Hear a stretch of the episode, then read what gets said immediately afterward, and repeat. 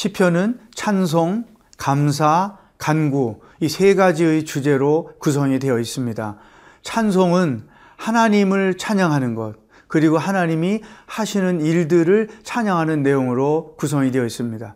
오늘 시편 기자는 하나님을 어떤 분으로 찬송하고 있는지 함께 말씀을 묵상하며 배워보도록 하겠습니다.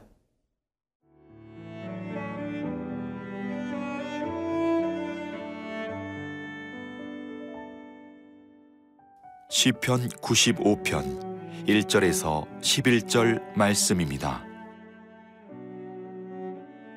오라 우리가 여호와께 노래하며 우리의 구원의 반석을 향하여 즐거이 외치자 우리가 감사함으로 그 앞에 나아가며 시를 지어 즐거이 그를 노래하자 여호와는 크신 하나님이시요 모든 신들보다 크신 왕이시기 때문이로다 땅의 깊은 곳이 그의 손 안에 있으며 산들의 높은 곳도 그의 것이로다.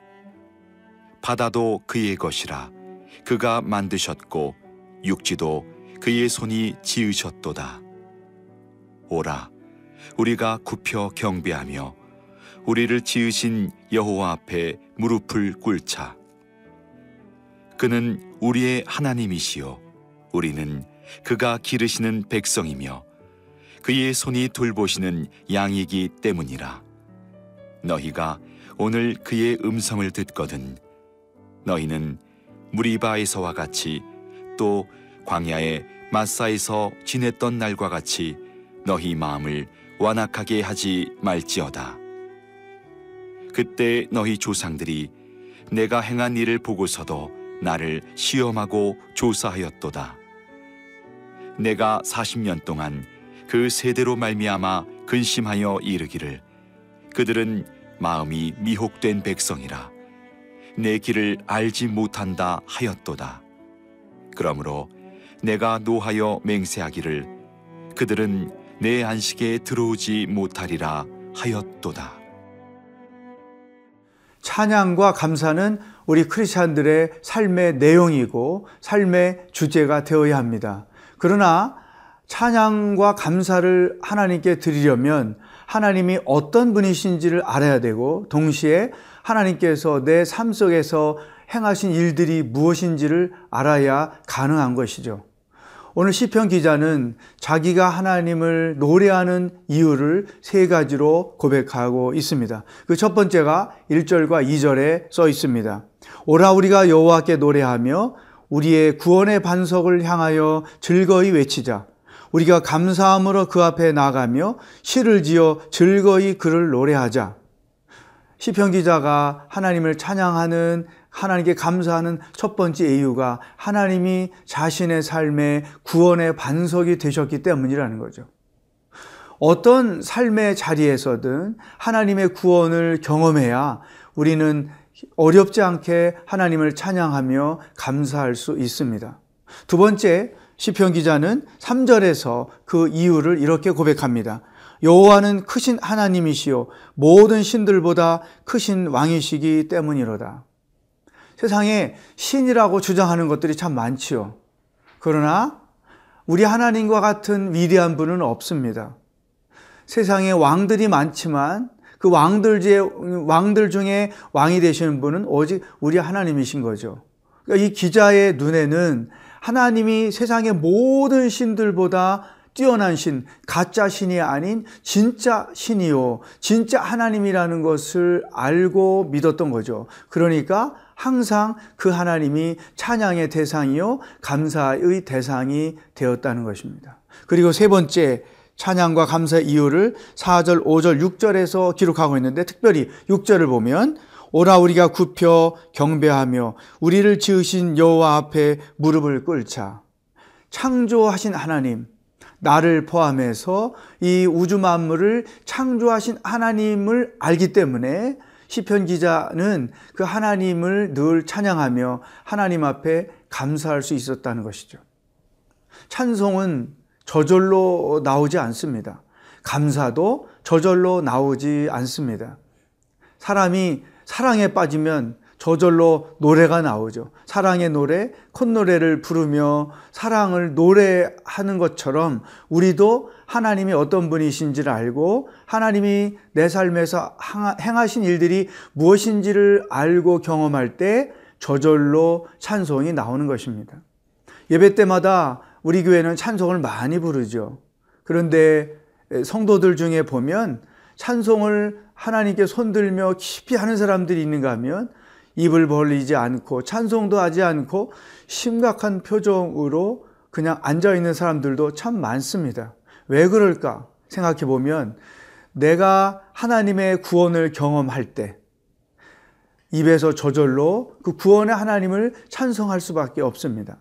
하나님이 나의 삶에서 행하신 놀라운 일들을 체험할 때 찬송은 저절로 나오는 것이죠. 그러니까 시편은 우리가 모두 이 하나님의 구원을 경험하고 하나님께 감사할 것들을 많이 경험하면 저절로 써지는 것입니다. 그러므로 오늘 우리의 삶을 한번 돌아볼 필요가 있습니다. 나는 얼만큼 하나님의 구원을 경험하며 살고 있는가? 내 삶 속에서 하나님이 행하시는 놀라운 일들을 얼만큼 나는 인식하고 있고 그것이 하나님이 하신 일들이라고 고백하고 있는가? 또 나는 하나님의 위대하심, 하나님이 유일하신 왕 되심, 하나님이 이 세상을 창조하시고 내 삶을 만드시고 우리 가정을 만드시는 유일하신 하나님이라는 것을 얼만큼 인식하고 있을까요? 이런 영적인 인식과 깨달음이 있을 때, 그리고 삶에서 그와 같은 것들이 경험될 때 우리도 시편 기자처럼 노래할 이유가 생기고 하나님의 구원을 찬양할 이유가 생기는 것이죠. 그런 경험을 하면 시편 기자처럼 우리도 자연스럽게 일상생활 속에서 찬송하고 하나님께 감사하는 것이 삶의 내용이고 삶의 방법이 될 수 있다는 것입니다. 이 찬양과 감사는 억지로 되는 것이 아닙니다. 구체적으로 체험할 때만 가능한 것이죠. 오늘 우리의 삶을 하나님 앞에서 돌아볼 수 있는 좋은 기회가 되면 좋겠습니다. 하나님께서 나를 죄에서 구원하신 것, 그리고 일상생활 속에서 그 어떤 위기나 어려움 가운데서 나를 구원해 주신 일들이 어떤 게 있을까? 또한 하나님께서 하나님 되심을 내가 느끼며 고백하는 것이 어떤 게 있을까? 이 가을의 계절에 하늘을 보고 또 단풍이 들어가는 땅을 보고 산을 보고 들을 볼 때 우리는 하나님의 창조의 솜씨를 느끼고 자연스럽게 그와 같은 모습을 볼 때 우리도 시편 기자처럼 찬송할 수가 있는 것이죠. 오늘 하루 구원의 노래, 창, 창조의 하나님을 바라보며 노래하는 하루가 될 수 있기를 축복합니다.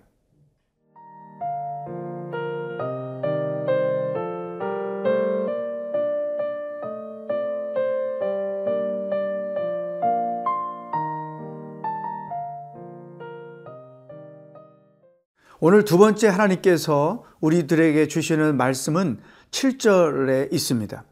그는 우리의 하나님이시요.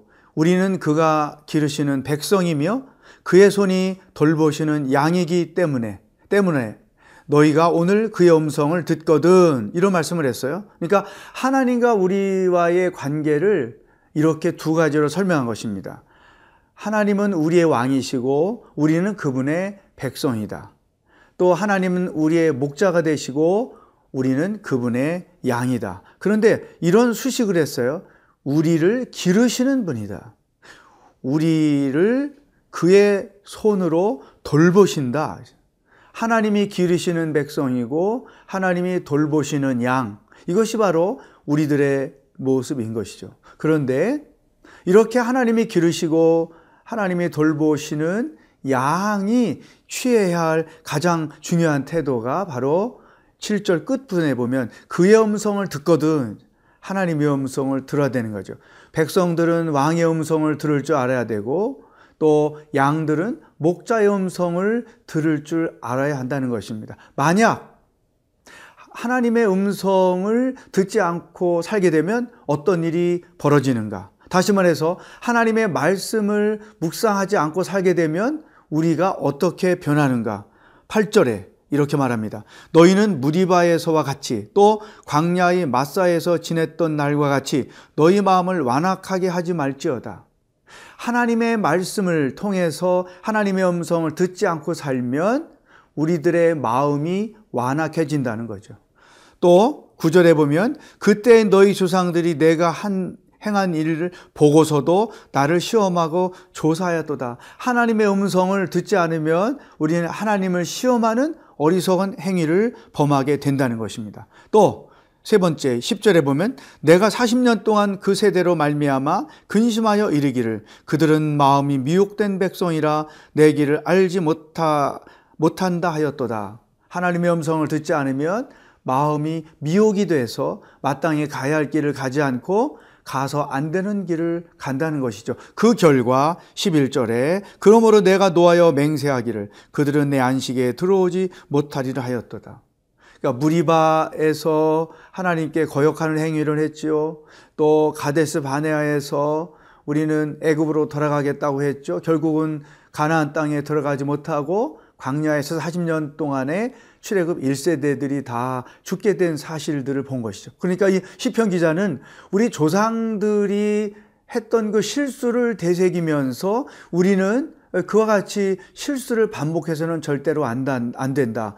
그런 실수를 반복하지 않기 위해서 우리가 할 일은 하나님의 음성을 듣는 것이다. 왜? 우리는 하나님이 기르시는 백성이고 하나님이 돌보는 양이기 때문이다. 사랑하는 여러분, 우리는 매일매일 하나님의 음성을 듣고 살아야 합니다. 왜냐하면 하나님의 백성이고 하나님의 양이기 때문인 것이죠.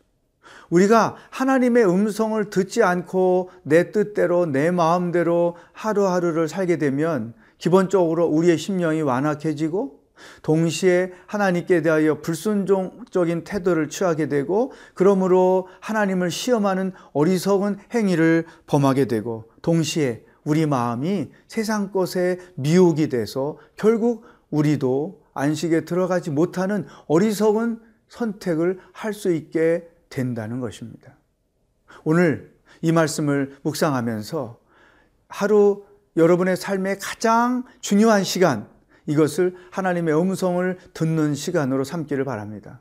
특별히 말씀을 묵상하고 오늘 하루를 내가 어떻게 살아야 하는지, 무엇을 생각해야 하는지, 하나님이 주신 음성을 듣고 그 음성을 들은 대로 순종하면서 하루하루를 살게 되면 우리는 결코 마음이 완악해지지 않을 것이고 우리의 마음을 뺏기지 않을 것이고 하나님의 뜻 가운데 살게 될 것입니다. 그럴 때 우리는 하나님께서 우리의 삶 가운데 행하시는 놀라운 일들을 경험하면서 자연스럽게 찬송하는 삶의 여정이 될 줄로 믿습니다. 기도하겠습니다. 하나님 아버지, 우리의 마음이 늘 하나님의 말씀으로 채워지기를 원합니다. 우리의 마음이 굳어지고 세상 것들에 의하여 미혹되지 않기 위해서 하나님의 음성을 듣고 그 음성을 따라 순종하며 하루하루를 살아가서 늘 찬송과 감사가 끊이지 않는 시편의 삶이 되도록 인도하여 주시옵소서. 예수님의 이름으로 기도하옵나이다. 아멘.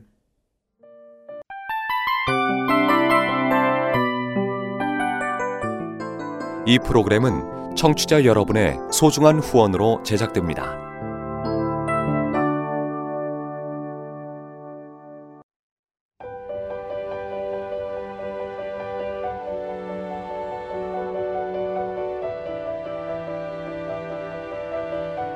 세상에는 수많은 교회들이 있지만 더 깊이 있는 말씀 강해를 찾기 위해 크기로만 교회를 선정하지 않습니다. 보다 좋은 영적 콘텐츠를 더 많이 나누기 위해 방송비를 받지 않습니다. 1년 365일 복음만 전하고 싶어서 우리는 광고를 하지 않습니다. 온누리의 복음을 땅끝까지 CGN TV와 함께 땅끝 선교사가 되주세요.